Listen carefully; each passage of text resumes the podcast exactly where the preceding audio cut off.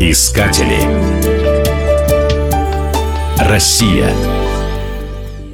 Катунь можно по праву назвать хозяйкой Алтая. Во-первых, это самая известная река красивейшего региона России. Во-вторых, она дает начало множеству притоков и отличается большой протяженностью, почти семьсот километров.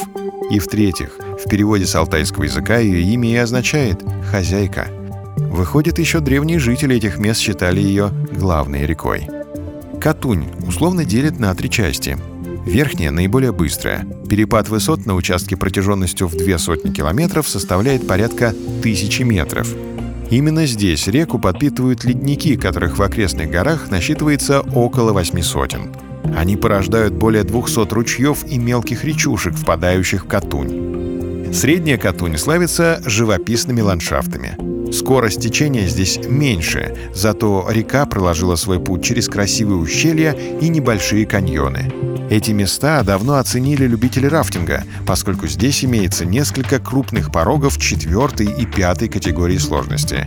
Крепким орешком считается порог Шабаш, а порог Доллар прозвали так за характерную форму. Нижняя Катунь — типичная равнинная река. Неподалеку от города Бийска она встречается с рекой Бией.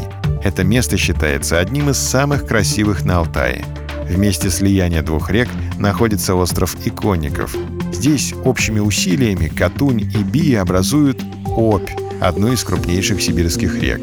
Трудно поверить, но если бросить в Катунь запечатанную бутылку с письмом, ее могут найти у берегов Северного Ледовитого океана. Искатели Россия.